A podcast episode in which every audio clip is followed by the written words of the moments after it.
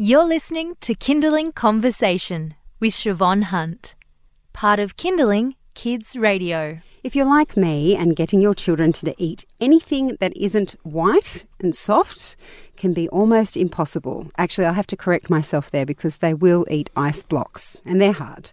How do we keep them healthy when they just refuse the good stuff and just push it all to the side? And once a kid puts their foot down, you know it can be really hard to convince them. And you also don't want to overemphasize it, right? You don't want to make them get some kind of eating disorder because of the way you talk about food.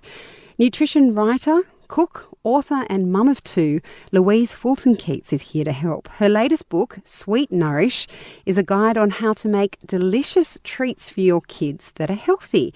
And I'm a bit of a skeptic, Louise, I've got to say, but I am interested to know what your thoughts are. Welcome to Kindling Conversation. Thank you so much. It's great to be here. So, of course, you have great food heritage yourself. In terms of your life growing up as a child, were you ever a broccoli refuser? I think I was from a family that didn't make a fuss about food like you've just mentioned, because I don't have memories of being a broccoli refuser, but perhaps my mum does. There is a famous story of me throwing an avocado at her, so I know that there was at least one incident. But I think because our life revolved around food so much, you know, a mother who's a food writer, a grandmother who's a food writer, I've got family photos of me still in nappies, sitting on a beach, eating pippies being cooked over a fire and things like that. So I think it was very much just the natural flow of our life that I was exposed to a lot of different ingredients. And I always advise people that it's good to start young and it's good to just expose children to a lot of different foods without making a fuss. Like you've said, not make a big deal of it, just put it in front of them. That is a really great way to avoid fuss eating in the first place, because we do know the biggest predictor of whether a child's going to eat a particular food or not is whether it's familiar to them. And that familiarity comes with looking at different foods, knowing what they look like, knowing the name for them, and also knowing the taste for them. So this new book that you've mentioned, Sweet Nourish, I talk all about how we can hide different foods in our baked treats. So there's a wonderful zucchini banana bread, and I've got a berry muffin where I grind up pepitas and sunflower seeds. These are Thermomix recipes, and it's great for milling your own seeds and flowers and that sort of thing. Makes it really easy to hide these foods and to make a sweet treat that you can still feel very comfortable about your children eating. But I always say, and it's a big but, they also need to see a food in its visible form too. So if you're pureeing the cauliflower to go in the bolognese sauce, that's fantastic. It's a great way to up the nutritional value of a meal, but also serve alongside a visible serving of cauliflower so that they can see it. And try and incorporate the names of foods into your everyday life. So when you take your kid to the supermarket, point out the pomegranate and the sweet potato so that it starts to break down that barrier of unfamiliarity, because when they get to that age of 2 that classic neophobia begins, that fear of new foods. So the more foods they're familiar with, the more chance you've got, because we do think it takes up to about a dozen tastes before a child can learn to accept a flavour. Well, so the best thing about doing this show is that I can just ask really personal questions that will help me in my life. Perfect.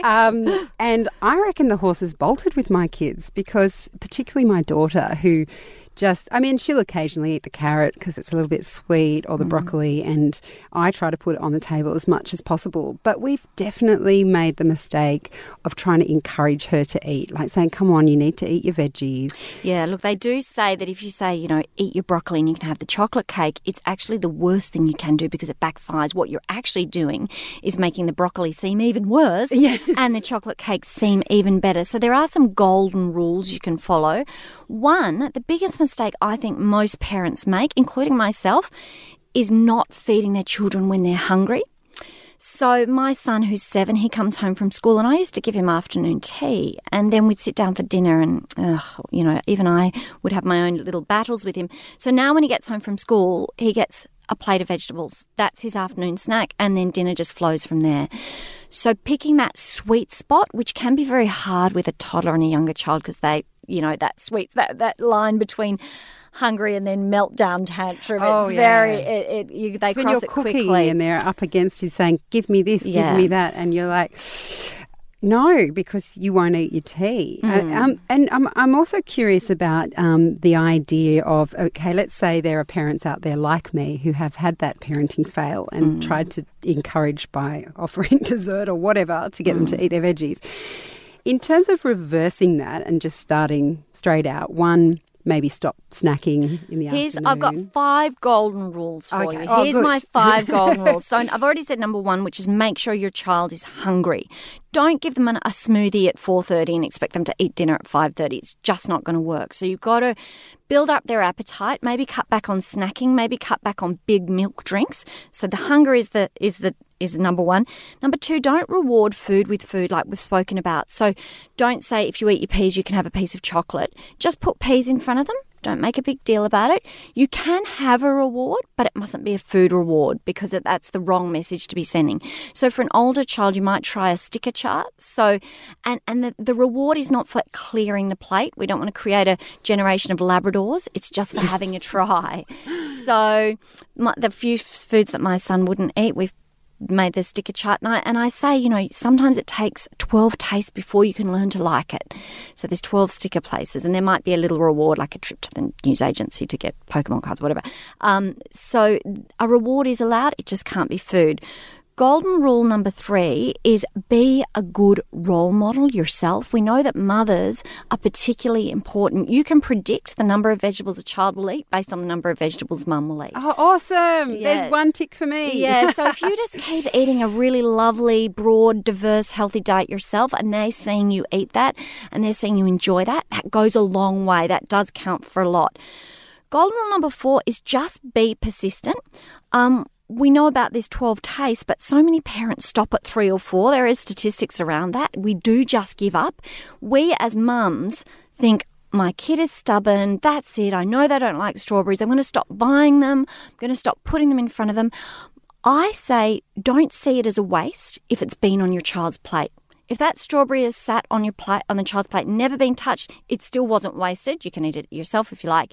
But the fact that they saw it, I should say something green is the typical example. If they've seen the green beans on their plate, even if they didn't eat them, eventually, my son has shocked me because I try and practice what I preach. So there have been lots of times that I've put food in front of him being absolutely dead sure he will never pick that up and eat it. And he has. Asparagus? And I've just been shocked. And golden rule number 5 is don't be strict on your child, be strict on your shopping list. So it turns out the research says that the forbidden fruit does taste better. So if you buy the chocolates and put them in the glass jar up on the shelf and say you can't have any, guess what? Your child will want them way more. So if you don't want your child eating a particular food, keep it out of your house. Don't buy the biscuits, you know, and that way you don't have to put an end to battles. They can just eat what's in the house. And it really does. You just don't want to be going to head at meal times. You want to keep meal times fun. We do know that negative associations. My husband will not eat Brussels sprouts. It doesn't matter how many gourmet ways I try and cook them. Because as a child, he wasn't allowed to leave the table until he'd eaten them. So he's got that really negative association with them. That's the worst thing. You can't leave the table until you eat them. If you don't eat them tonight, I'm serving them for breakfast. That kind of coercive. Wow, I've never tried that. Oh, yeah, my producer's pointing to herself. It's happened to her. Yeah, look. So do you eat them now, Elise? I just have to ask. She doesn't eat them now either. No, it's the best way to develop a lifetime hatred. I have a friend in her 60s who will not touch milk. It's because when she was a child, they were forced to drink it at school. It would be lukewarm by the time it had sat on their desk all morning, and to have to drink, she feels physically ill at the thought of milk. So if you want your child to hate a food for the rest of their life, force them to eat it. Oh, but except for chocolate. Except for chocolate. We know that won't work. You're listening to Kindling Conversation, and I'm speaking with Louise Fulton-Keats. She has a new book called Sweet Nourish, 80 recipes to nourish your body and soul. And what's great about it is it's packed full of healthy food that, and even on the cover, it's got these beautiful looking puddings that do not look healthy at all. Oh, they're good. They're very good. That'd win you over for sure. Now, before I let you go, this might be a tough one for someone who has such a wide variety of food in your life, but are there 2 or 3 foods that are possibly the best sort of healthier substitutes when baking, or maybe even a good starting point for someone who wants to give this approach a try at home? Look, there's a lot of confusion and chatter around sugar and fat at the moment, and I talk about it in depth in the book. And part of the reason for that is the research is a fast-moving target, so saturated fats, you know, it is confusing scientists out there, so it's no wonder that we as home cooks are confused. My solution in the face of this confusion is to just get back to nature. So I prefer to use natural fats over refined oils. You'll see in that book a chocolate avocado mousse. Oh, I would always, yum. And actually it's surprising that you can hardly taste the avocado. My 7-year-old loves it. So I would always prefer to use a natural fat where I can, and that you might find that in nuts and seeds or avocado or, you know, extra virgin olive oil or cold pressed macadamia oil. Those egg yolks, those healthier fats as a starting point for refined fats, even butter, I'd prefer to use that to say a refined canola oil, something like that. So as a starting point, get back to nature. With sugar, I would always prefer to use bananas or dates or apple purees or even carrots and sweet potatoes. I've got a chocolate sweet potato slice in the book, always over a refined sugar. But variety is your best bet nutritionally. So if you can just have a diversity of ingredients in your pantry and your fridge, that way you're not backing just one horse nutritionally, and you won't have that newspaper moment in a decade where you open the newspaper and go, you know, X ingredient is what's killing us. You don't want to think, that's all I've eaten for the last 10 years. So I think if you have a lot of different foods. I love to use nut meals instead of white flour, so hazelnut meal, almond meal. If you're packing something for a kid's lunchbox, switching out the nut meals with ground seed meals. So, you know, using linseed, sunflower seeds, pepitas, all of those, switching them out for white flours, switching white sugar with honey and maple syrup, just occasionally. You know, there's unrefined sugars you can buy now, Rapadura sugar and panela. That is just simply evaporated cane juice. So it hasn't had the molasses stripped out of it, which is what we see with white sugar. It's less refined. Coconut sugar is another option. It's just got a lower GI. Don't think of them as some kind of superfood, these sugars. They are still sugar. They count towards our 6 or 12 teaspoons a day. But they do have a slightly higher nutrient value. So getting back to nature, using the healthier fats, using fruit and veg in your baking wherever possible. It's really easy to put in zucchini, grated carrot, grated pumpkin. I've got some pumpkin donuts in the book. And they taste sweet and they taste beautiful, and kids do love them. And the other thing I love about that is you're teaching kids about the wonder of their own kitchen. So many kids have only ever taken a muffin from a cafe or a packet. They don't even realise you can make it at home. I was at a primary school recently and I made freshly churned ice cream with the kids in the Thermomix, and they were shocked that you could actually make ice cream at home. And so I think, what a great eye-opening thing to say to children, your favourite treats.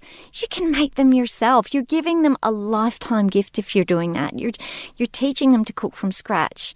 Michael Pollan is a wonderful food commentator, and one of his food rules is eat all the junk food you like, so long as you cook it yourself. And that's what I try and teach my own kids, because when you've cooked it from scratch, it's just so much infinitely healthier than anything you're going to take from a packet. It's a great lesson for them to learn. Louise, thank you. And of course, there's so much more in your book. Thanks so much for coming in today. My pleasure.